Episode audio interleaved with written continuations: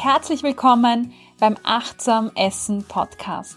Das ist dein Podcast, wenn es um achtsames und intuitives Essverhalten und ein positives Körpergefühl geht. Mein Name ist Cornelia Fichtel.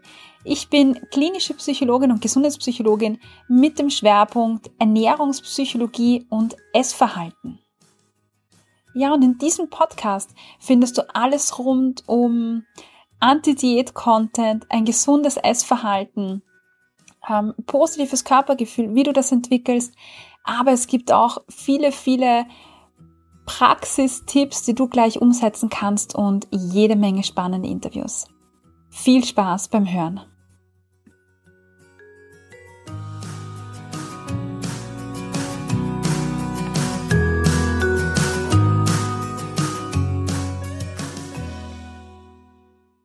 Herzliches Willkommen bei dieser Folge, die mir wirklich am Herzen liegt. Ich werde so oft ähm, darauf angesprochen, ja, aber wie kannst du denn gegen Diäten sein und Übergewicht ist doch nicht gesund und ähm, jetzt sprich doch mal. Und es gibt so viele Mythen und Themen rund um die Themen Mehrgewicht oder Adipositas und mir ist es so wichtig, in diesem Themenbereich aufzuklären und das machen wir heute. Ich habe heute in dieser Folge eine, ein Paper mitgebracht, eine Überblicksarbeit und die ist schon etwas älter, die ist aus dem Jahr 2009 und heißt The Stigma of Obesity Review and Update. Ähm, das heißt, wir beschäftigen uns mit der Stigmatisierung, mit den Vorurteilen, die mit Mehrgewicht einhergehen.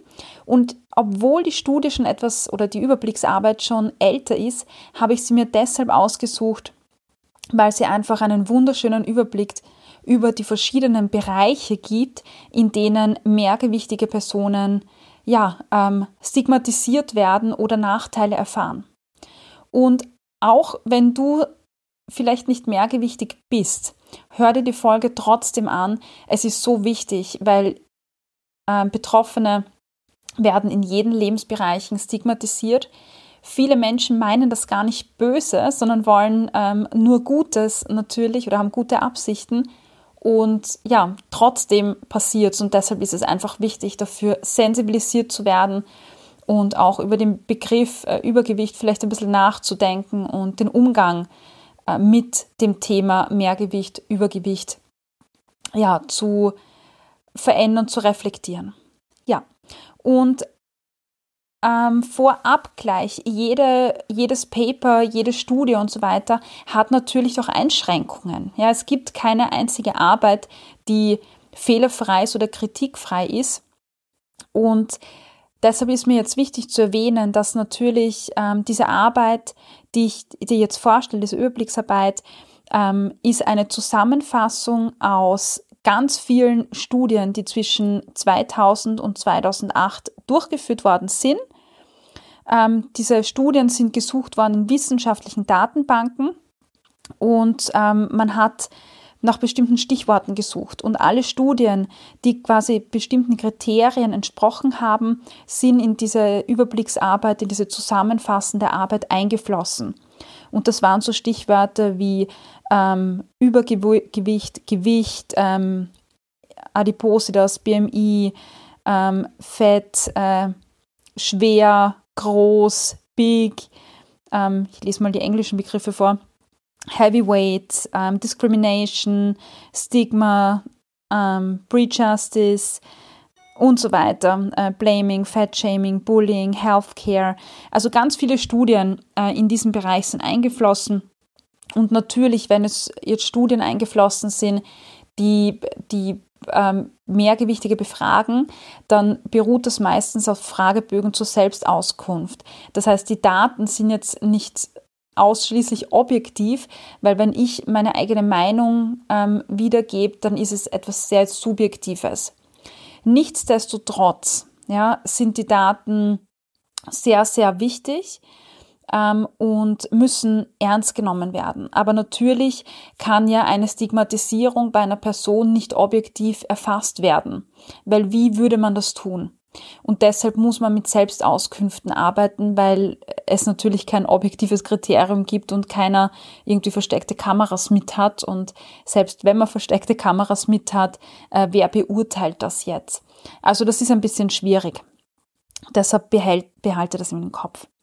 Ja, und das Spannende an dieser Studie ist, dass sie eben ähm, Diskriminierung, Benachteiligung von Mehrgewichtigen in verschiedenen Bereichen analysiert hat über viele, viele Studien hinweg ähm, und die Ergebnisse in unterschiedliche Settings eingebaut hat und oder eingeteilt hat. Und die möchte ich jetzt mit dir durchgehen. Und dann schauen wir mal, was die Mehrheit der Studien ergibt. Weil nach wie vor sagen ja viele, naja, im beruflichen Alltag werden doch keine mehrgewichtigen Personen benachteiligt und auch nicht im, im medizinischen Bereich bei Ärzten zum Beispiel oder bei Psychologen. Und ja, wir werden sehen, ob das stimmt. Was sagt die Mehrheit der Studien? Welches Ergebnis kommt daraus? Der erste Bereich, den wir uns anschauen, ist Berufstätigkeit. Und da zeigt die Überblicksstudie ganz klar, dass Personen, die mehrgewichtig sind, Benachteiligungen oder Diskriminierungen ausgesetzt sind im Jobumfeld. Und ganz konkret geht es da um überhaupt Einstellung, um Gehälter um Weiterentwicklung ähm, und äh, Aufsteigen auch im, im äh, Beruf selber. Erhoben wurde das natürlich mit, äh, Selbst, mit Fragebögen zur Selbstauskunft. Und da geben zum Beispiel in einer Studie 54 Prozent der Personen an, von Arbeitskollegen ähm, oder Kollegen einer Arbeitsgruppe diskriminiert worden zu sein, beschimpft worden zu sein oder dumme Sprüche ähm, gehört zu haben. Und 43 Prozent haben berichtet, dass sie benachteiligt wurden aufgrund ihres Gewichts von den ähm, Vorgesetzten zum Beispiel. Äh, gesprochen wird da ganz klar von Humor zum Beispiel, also von, von humorvollen Kommentaren, die für Betroffene ja eigentlich gar nicht so humorvoll sind von irgendwelchen blöden Kommentaren, die man hört von Arbeitskollegen und Vorgesetzten, aber auch, ähm, dass man unterschiedlich behandelt wurde. Zum Beispiel, dass man einfach äh, keine, ähm, keine äh, wie soll man sagen, Empfehlungsschreibungen bekommen hat oder nicht in Weiterbildungsprogramme aufgenommen wurden.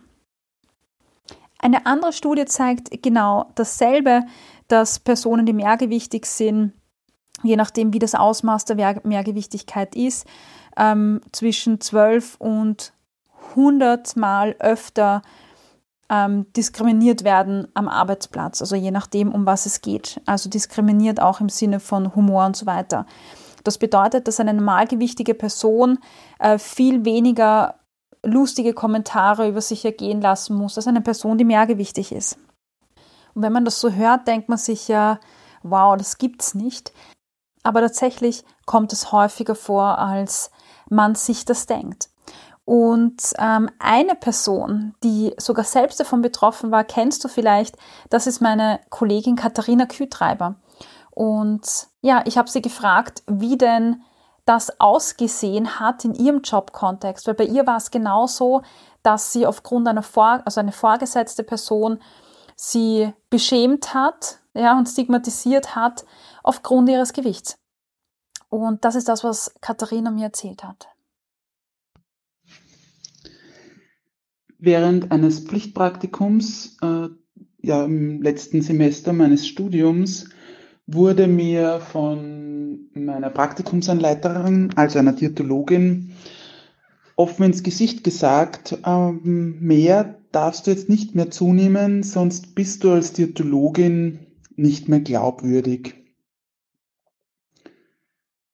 Ja, diese Aussage hat mich sehr getroffen, hat mich sprachlos gemacht. Ich habe damals natürlich nicht wirklich viel antworten können.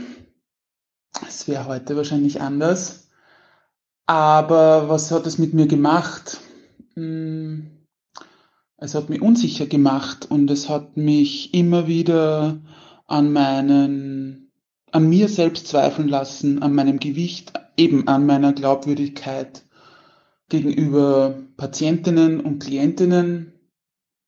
Und ich habe mir natürlich in jedem weiteren Praktikum oder halt dann auch später im Berufsleben immer wieder schlecht oder also schlecht gefühlt oder habe halt gezweifelt daran, wenn ich dort reingehe und ja, mich vorstelle als Diätologin, sei es jetzt eben bei den Kolleginnen in der Küche oder halt bei Patientinnen oder Klientinnen, dass ich nicht als sozusagen gute Diätologin wahrgenommen werde, sondern eher hinterfragt werde. Und ja, das ist kein, kein schönes Gefühl. Und vor allem, weil diese Aussage so einfach dahingesagt war. Und man vielleicht nur dazu sagen muss, dass ich zu dem damaligen Zeitpunkt normalgewichtig war. Und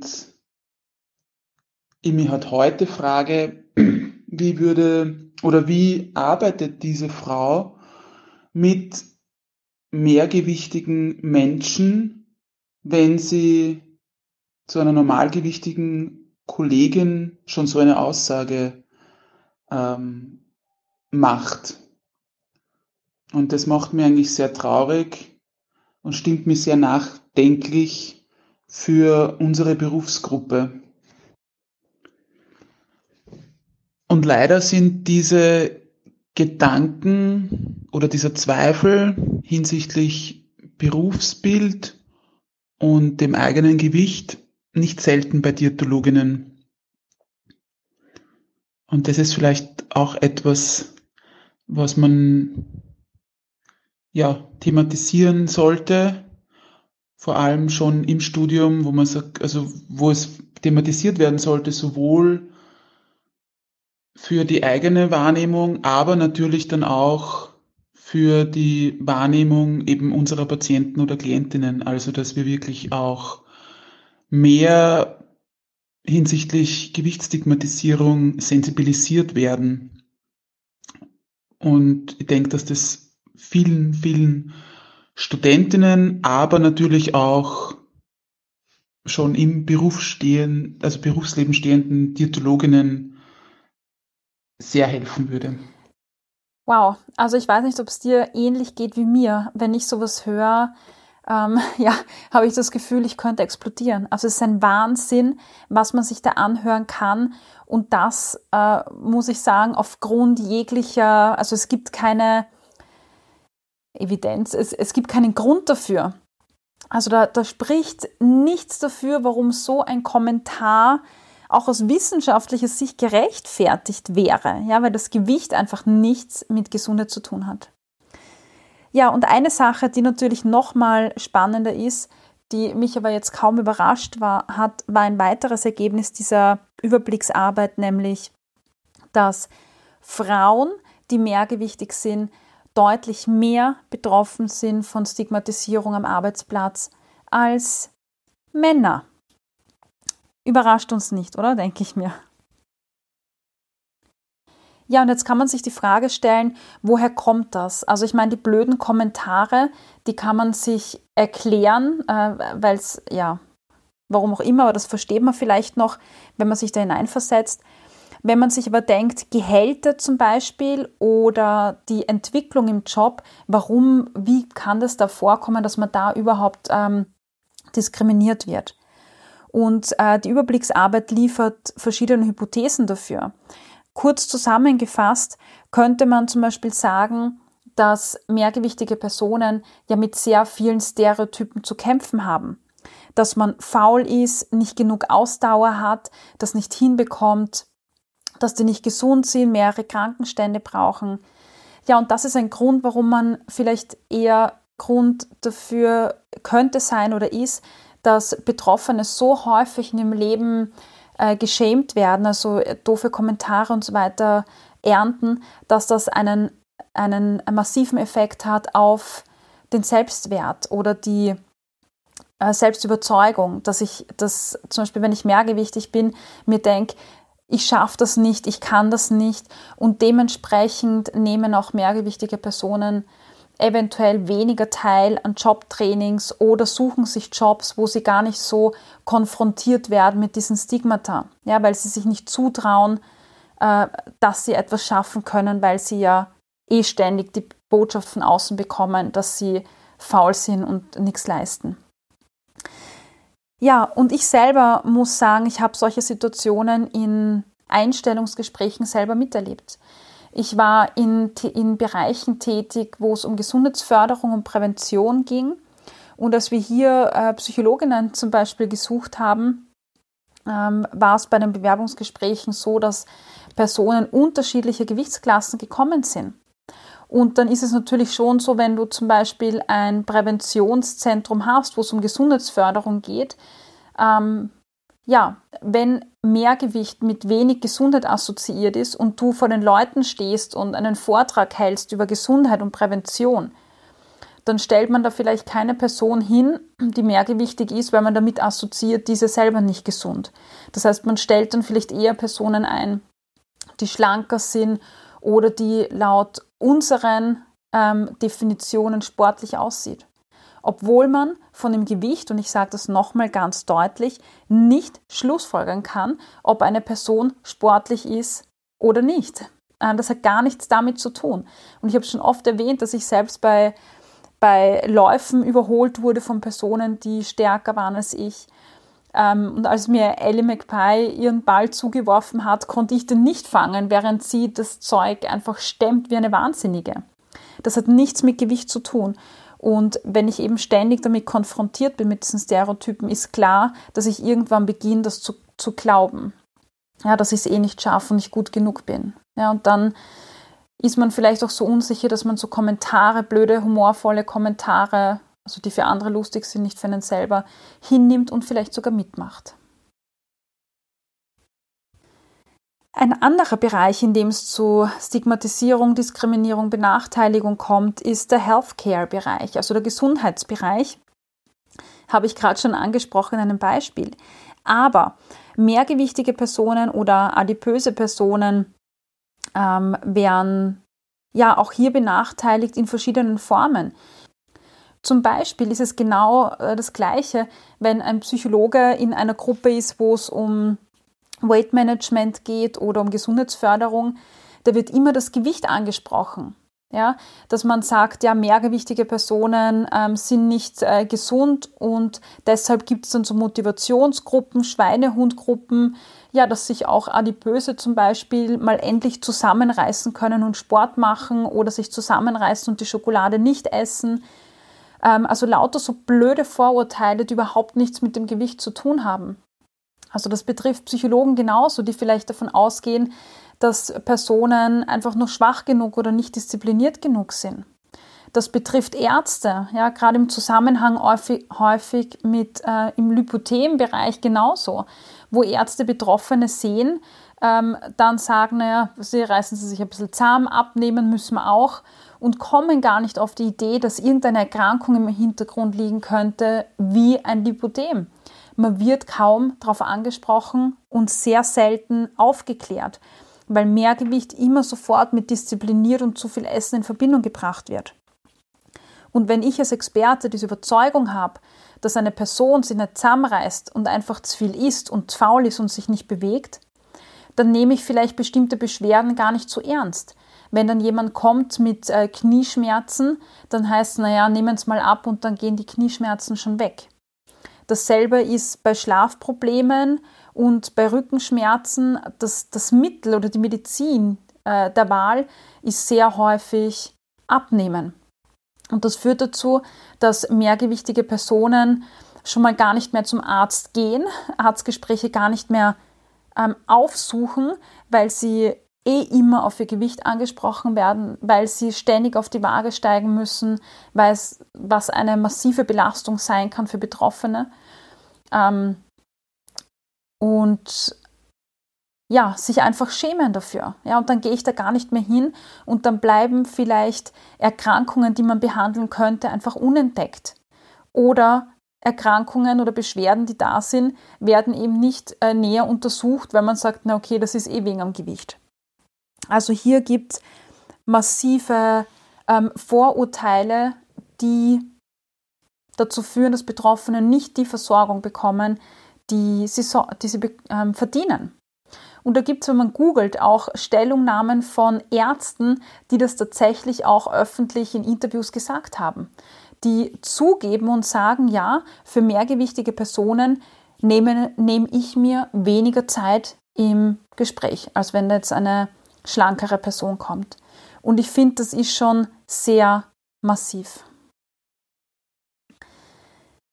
Ja, aber ähm, was rede ich da eigentlich?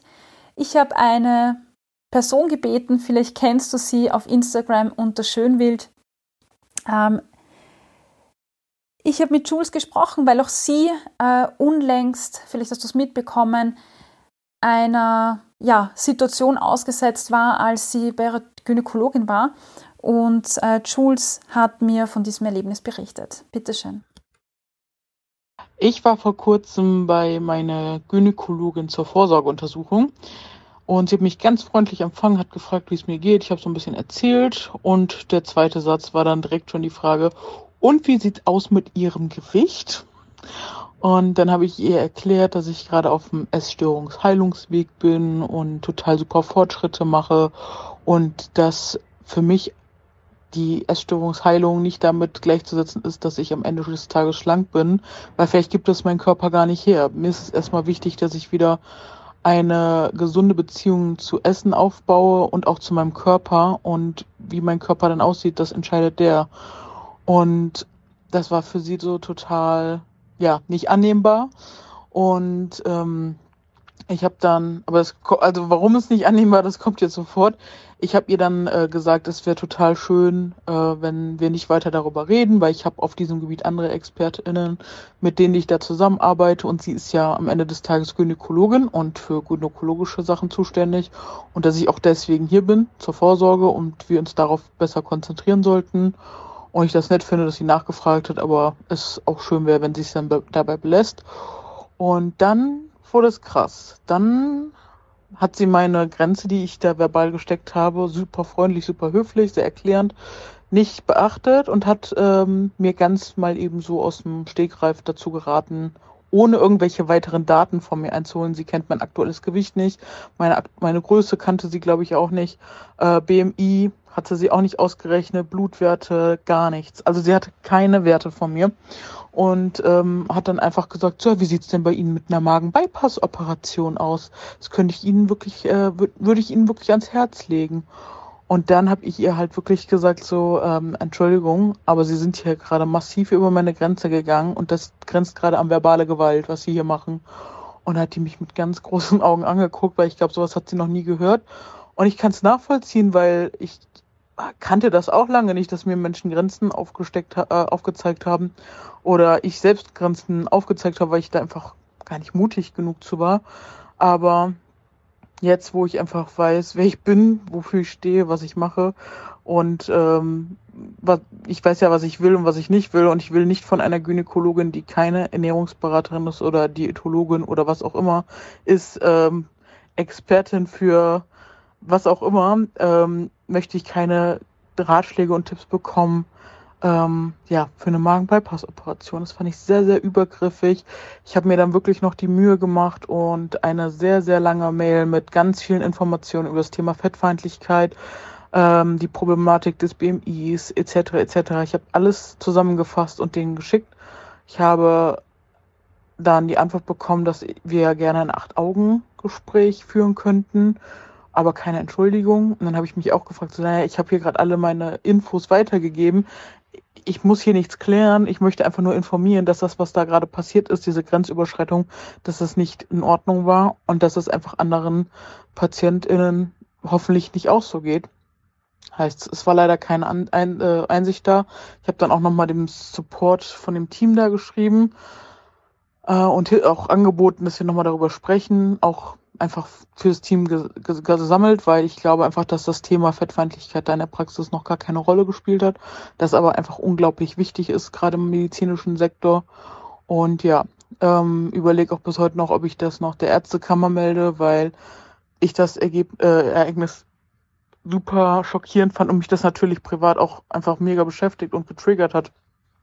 Und genau solche Situationen, wenn Menschen verbal auch solche äh, Grenzen von anderen Menschen überschreiten, das ist halt verbale Gewalt und genau an solchen Stellen ähm, sind halt große Trigger, um wieder in so eine Essstörung zu rutschen. Ne? Und wäre ich gerade nicht so gefestigt, wer weiß, wo mich das hingetrieben hätte. Und das geht halt nicht. Da müssten wir einfach respektvoller miteinander umgehen und auch mal zuhören und das nicht immer direkt alles so abtun. Nee, ich bin auf keinen Fall fettfeindlich. Doch, wir sind's alle, wenn, weil wir einfach so sozialisiert sind. Wir müssen nur mal in die Medien gucken. Und deswegen ist das einfach so wichtig, ähm, da umzulernen. Genau. So viel dazu. Es ist unglaublich, was Betroffene durchmachen. Ich kann das gar nicht häufig genug sagen.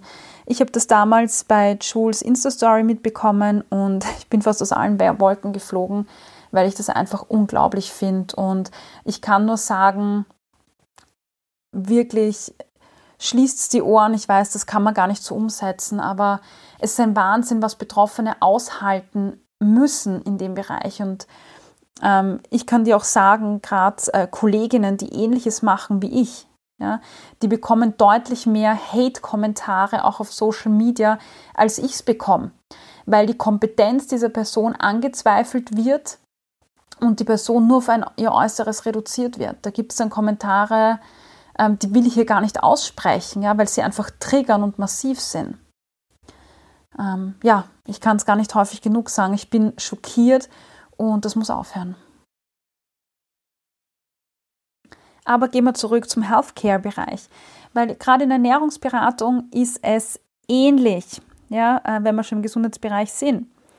Auch hier ähm, besteht das Vorurteil äh, in Ernährungsberatungen zum Beispiel, dass Betroffene nicht die Wahrheit in die Ernährungsprotokolle reinschreiben. Das zeigt die Überblicksstudie hier ganz deutlich. Personen wird unterstellt, äh, dass sie lügen, dass sie nicht alles hinschreiben, weil sonst wären sie schlanker und nicht mehrgewichtig. Ähm, das heißt, auch hier werden Dinge angesprochen, die aufgrund der Äußerlichkeit also geschlussfolgert werden. Und ich meine, wie fühlt man sich, wenn man ein Ernährungsprotokoll ausfüllt ähm, und dann darauf angesprochen wird, dass, hey, du hast ja gelogen. Und man denkt sich, man sitzt da und denkt sich, nein, ich habe alles dokumentiert. Ja, aber dir wird nicht geglaubt. Da kommst du dir irgendwann verrückt vor, wenn dir jemand einredet, dass du lügst und dass das nicht stimmt und du sitzt da und kannst dich eigentlich überhaupt nicht wehren. Ja, und gerade im Gesundheitsbereich gibt es ein richtiges Fett-Shaming, muss man wirklich sagen. Wir wollen alle Personen zum Abnehmen äh, bringen. Das heißt, jede mehrgewichtige Person, die irgendwo hingeht, ähm, wenn es vor allem wenn es um Ärzte oder so geht, die vom alten Schlag sind, da geht es nicht darum, die Gesundheit zu fördern in erster Linie. Da, das ist immer der Vorwand des Abnehmens. Man muss abnehmen und dann fördert man die Gesundheit. Weil unsere Gesellschaft panische Angst davor hat, dass Mehrgewichtigkeit mit massiven gesundheitlichen ähm, Konsequenzen einhergeht. Diabetes, Herz-Kreislauf-Erkrankungen, bla bla bla. Und diese Zusammenhänge, die können nicht gezeigt werden. Es kann nicht gezeigt werden. Es gibt Personen, die sind normal oder normal ist das falsche Wort, die sind schlanker, die sind für unsere Gesellschaft quasi, haben sie das richtige Gewicht und die können aber schlechtere Blutwerte haben, die können Diabetes Typ 2 haben, die können ein schlechtes Herz-Kreislauf-System haben, aber das würde man nicht annehmen, weil sie ja schlanker sind. Aber mehrgewichtige Personen, da denkt man sich, na klar ist die krank, na klar hat die was. Und muss man sich vorstellen, wie das ist, in einem mehrgewichtigen Körper zu stecken und sich ständig diese Vorurteile anzuhören. Nimm ab, weil dann wirst du gesünder. Und dann machst eine Diät nach der anderen und das, was nicht gesünder wird, bist du, weil du psychisch darunter leidest an diesen ganzen Diskriminierungen und Stereotypen und weil dein Körper wahrscheinlich sehr stark unter dem Jojo-Effekt leidet. Und trotzdem gibt es noch immer in unserer Gesellschaft diese panische Angst, diese Fettphobie, ähm, die einfach kursiert. Und die ist falsch und unberechtigt. Da gibt es übrigens äh, in dieser Überblicksarbeit eine Studie, die Studenten befragt hat, welche, was sie mit mehrgewichtigen Personen in Verbindung bringen. Und die Mehrheit der Studenten, äh, es äh, war eine, also circa 70 bis 90 Prozent der Studenten, hat ähm, zugestimmt oder sehr stark zugestimmt mit folgenden Stereotypen. Ähm, mehrgewichtige Personen überessen, sind inaktiv, sind langsam, sind unsicher, haben keine Form, haben keine Ausdauer, haben einen niedrigen Selbstwert und haben keine Selbstkontrolle. Ja, super, oder? Wenn du so aufwachst. Ähm, und ja, in unserer Diätkultur wird das natürlich nicht besser. Wenn wir alle zum Abnehmen bewegen wollen, aber eigentlich nicht daran interessiert sind, was diese Abnehmvorhaben mit Betroffenen machen. Und jeder, der schon mal abgenommen hat oder das versucht hat oder noch immer versucht, der weiß, wie belastend das ist. Dieses ständige Zählen von irgendwelchen Energieangaben, das Tracken von irgendwelchen Energieverbräuchen, wenn man, wenn man Sport macht. Das alles führt nicht zur Gesundheit, sondern das führt dazu, dass man sich schlechter und weniger wert fühlt. Und wir brauchen Ansätze, gewichtsinklusive Ansätze, auch im Gesundheitssystem in unserer Gesellschaft, die dafür sorgen, dass Bewegung Spaß macht, dass nährstoffreiche Versorgung Spaß macht. Und das geht nicht, wenn ich all diese Dinge immer mit irgendwas verbrennen oder abnehmen kombiniere, weil dann wird es was Negatives. Wir brauchen einen Zugang, der allen Gewichtsklassen den Zugang zum Gesundheitsbereich ermöglicht, dass der allen Betroffenen einen Zugang ermöglicht, Spaß und Freude an nährstoffreicher, ausgewogener Ernährung und Bewegung zu haben. Ein System, bei dem Betroffene und ihre Beschwerden ernst genommen werden, egal welch, welche Zahl auf der Waage steht. Ja, und da sehe ich jetzt nochmal eine wichtige Stelle, die ich mir angestrichen habe, nämlich ähm, Vorsorge, Gesundheitsvorsorge. Sehr viele Studien, die in dieser Überblicksarbeit untersucht worden sind, ähm, haben gezeigt, dass mehrgewichtige Personen nicht zu Screenings gehen, also zum Beispiel Brustscreenings oder anderen Screenings, weil sie Angst haben, geschämt zu werden. Ja, die gehen einfach nicht mehr hin.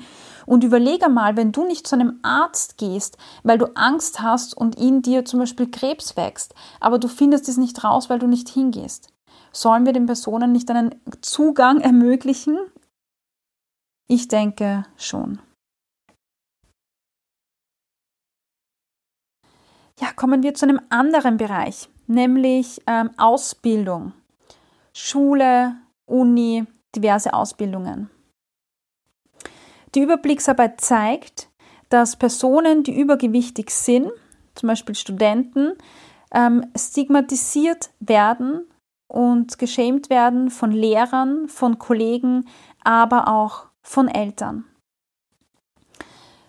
Und diese Personen, denen das passiert, die sehe ich tagtäglich in meiner Praxis. Ich sehe Personen, die mit acht Jahren zu Abnehmcamps geschickt werden. Ich sehe jugendliche Mädels, die gesund sind, denen es gut geht, die eigentlich sagen, ich gefalle mir so, wie ich bin und ich bin stolz auf mich, die zu Ärzten gezerrt werden ähm, und dann von der Ärztin äh, zu hören, wenn du so weitermachst, stirbst du bald das sind Aussagen, die sind nicht notwendig. Und auch dieser Humor von Lehrern. Ich weiß nicht, ob du das Interview gehört hast zwischen Femsister auf Instagram und Ellie McPie.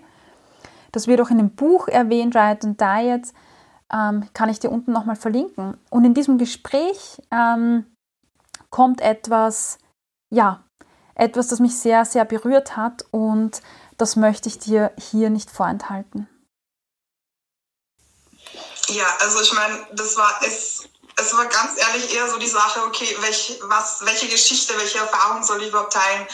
Äh, weil ich habe damit sehr, sehr viel Erfahrung gemacht. Also ähm, es war, es ist eine Konstante und auch meine ersten Erinnerungen an meine Kindheit haben eigentlich schon damit zu tun.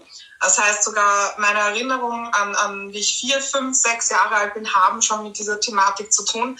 Aber ganz, äh, ganz stark ähm, war etwas äh, eben, was ich auch für dich eben sozusagen, ähm, äh, worüber wir eigentlich schon eben dann äh, geredet haben, war dieses eine Erlebnis, als ich äh, 14 war und auf die Handelsakademie gewechselt bin. Und ich meine, mit 14 in der Pubertät, es ist eh alles äh, so enorm schwierig. Man äh, ist in einer Phase, mit der man selbst sozusagen erstmal zurechtkommen muss, wie sich der Körper verändert. Und ähm, man muss äh, wissen, dass ich halt äh, eigentlich also aus einer Arbeiterfamilie komme, aus einer polnischen Arbeiterfamilie. Das heißt, ähm, es war für mich war Sprache immer schon ein, ein sehr schweres Thema. Und dann ähm, kam es eben, und das ist halt so, so, das hat sich so eingebrannt, dieses Erlebnis. Also das kann ich gar nicht beschreiben. Ähm, dass ich in meiner zweiten Englischstunde war und äh, es wurde irgendeine Frage auf Englisch gestellt und ich habe es nicht beantworten können, weil ich es nicht verstanden habe in dem Moment. Also irgendwie habe ich nicht verstanden, was er von mir wollte oder was er gesagt hat. Und äh, dann hat er mir eigentlich auf Englisch ins Gesicht gesagt. Man muss sich denken, ähm, dieser Lehrer ist ungefähr einen Meter von mir weggesessen oder weggesessen von mir auf einem Tisch und schaut mich an und sagt mir ins Gesicht auf Englisch, ähm, naja, ist ja kein Wunder, dass du es nicht weißt, weil dick und faul kommt ja miteinander einher. Und man muss sich denken, in dieser Situation, ich war 14 Jahre alt, ich sitze in dieser Schulklasse mit über 20 anderen Kindern oder Jugendlichen und er fängt an zu lachen und natürlich fängt auch die ganze Klasse an zu lachen.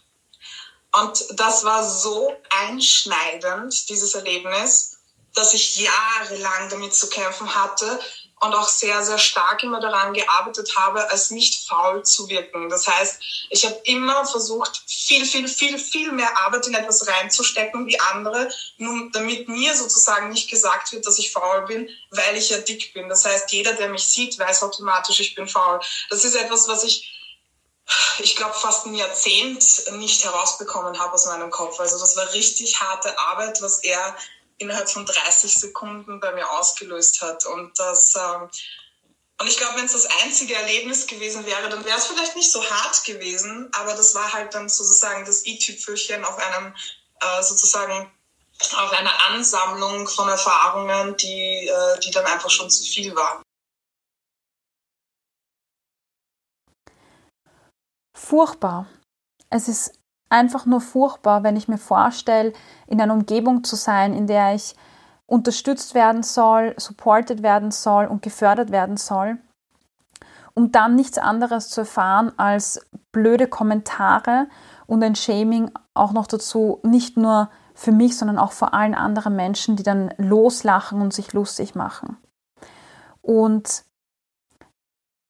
ich glaube, auch kritische Personen, die hier zuhören, werden mir zustimmen, wenn ich sage, dass dieses Shaming und die Diskriminierung von betroffenen Personen nicht hilft.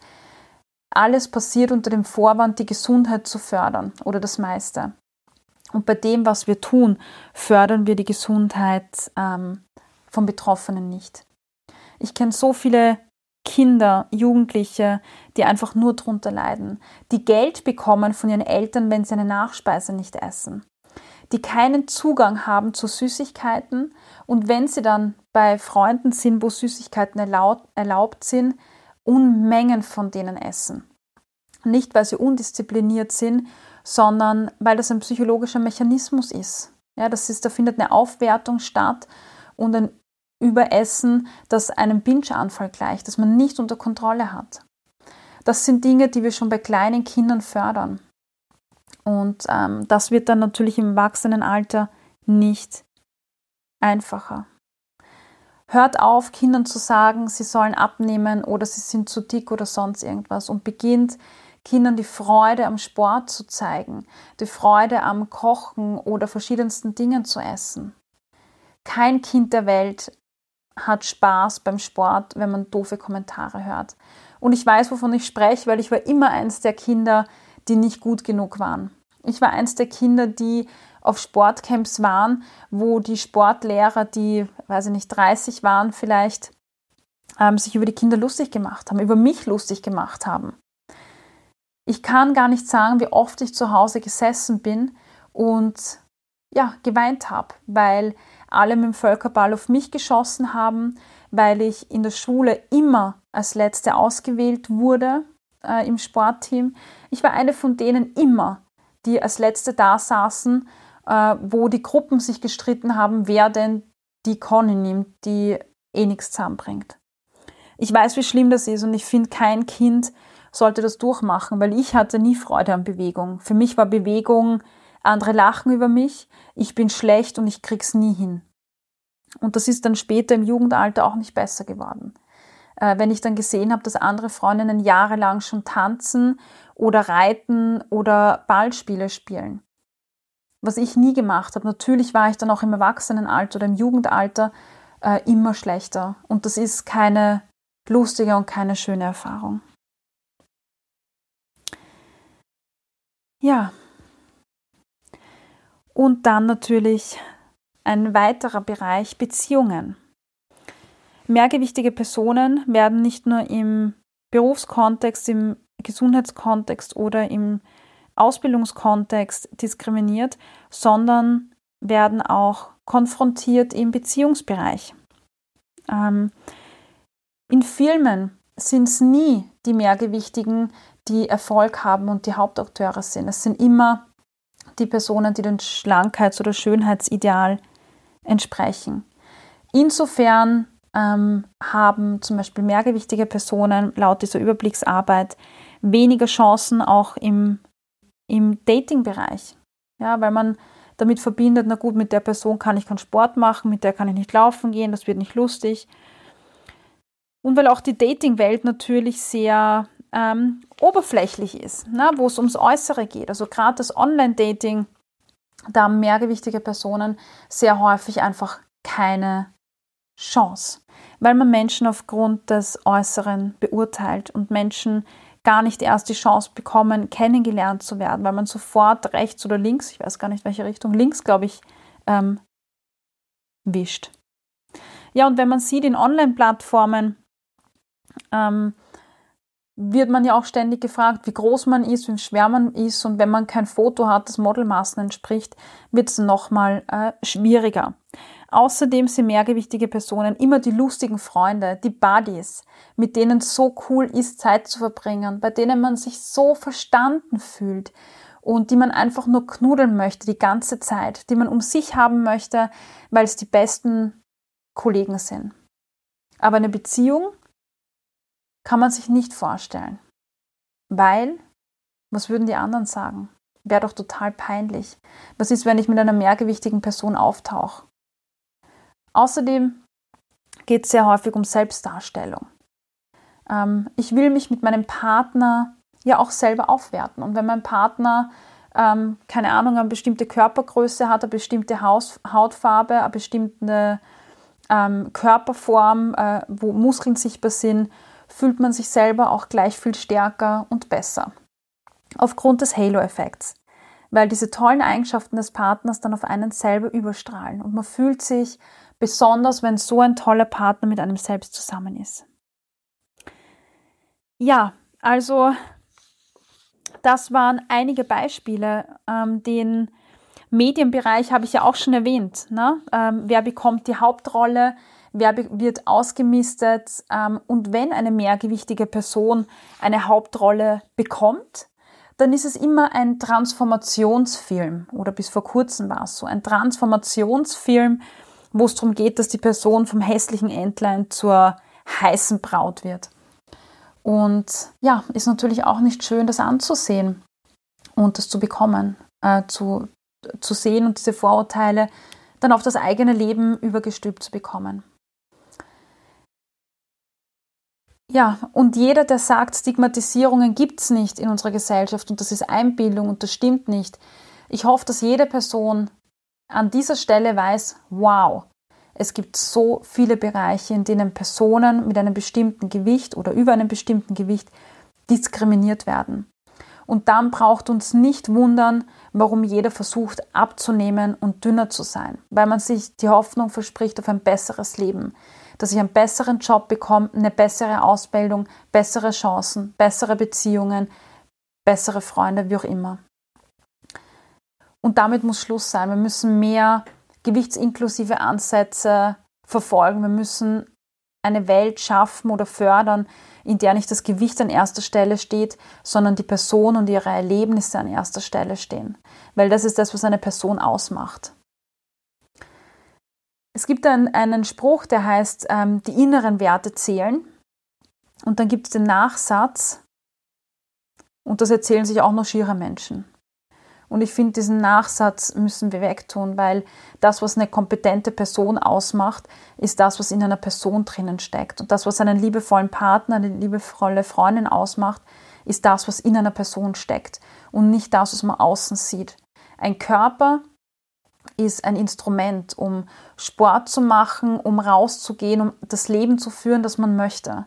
Und auf dieses Instrument sollte man achten, indem man ähm, schaut, dass es einem psychisch gut geht, dass man ein Netzwerk hat, auf das man sich verlassen kann, dass man über Dinge reden kann, dass man den Körper bewegt, weil Bewegung einfach gut tut und Glückshormone ähm, ausschüttet, indem man Dinge genießt, weil Lebensmittel sind zum Genießen da. Wir sollten nicht in einer Welt leben, wo das nicht möglich ist für gewisse Gruppen, weil sie ausgelacht werden, dumme Kommentare ernten oder sonst was. Und all die, die sagen, ja, aber für die Gesundheit, auch die möchte ich nochmal daran erinnern, dass Gesundheit nicht mit Gewicht in direkten kausalen Wenn-Dann Zusammenhang steht. Wenn ich mehrgewichtig bin, heißt es das nicht, dass ich ungesund bin. Und wenn ich dünn bin, heißt es das nicht, dass ich gesund bin. Und das müssen wir im Kopf haben, damit wir diese Fettphobie ablegen können und an den Dingen arbeiten können, die wirklich wichtig sind an der Gesundheit, an der psychischen Gesundheit, an der physischen Gesundheit. Und das geht nur, wenn wir eine Umgebung schaffen, in der das eben auch möglich ist. Ja, in diesem Sinne danke ich dir, dass du zugehört hast. Ich danke Katharina, Jules und Ellie für ihre Beispiele. Und ich danke allen Menschen, die draußen auf Social Media oder sonst wo aktiv sind, aktivistisch unterwegs sind und für eine Welt kämpfen, wo Fettshaming einfach kleiner wird. Weil gerade mehrgewichtige Personen, die in dem Bereich aktivistisch unterwegs sind oder öffentlich unterwegs sind mit Instagram-Profilen oder so, bekommen einfach massiveres Fettshaming und massivere Beleidigungen. Und die machen das trotzdem. Die machen das trotzdem und erheben ihre Stimme für die, die sich nicht trauen. Und das finde ich grandios und ich danke all diesen Menschen. Vielen, vielen Dank. Schön, dass du dabei warst und ja, ich freue mich über deine Kommentare, zum Beispiel auf Instagram ähm, oder ich freue mich auf E-Mails. Und wenn dir die Folge gefallen hat, dann freue ich mich auch, wenn du den Podcast supportest. Auch den Link gibt es drunter für Steady. Ja, mit nur einem Euro kannst du den Podcast monatlich supporten und das hilft mir, dass ich den Podcast weitermachen kann. Ja, und du kannst mir auch, wenn du kein Geld hast, ähm, eine Podcast-Bewertung schreiben, eine Google-Bewertung schreiben, um ja, Danke zu sagen oder meine Arbeit wertzuschätzen. In diesem Sinne, vielen, vielen Dank.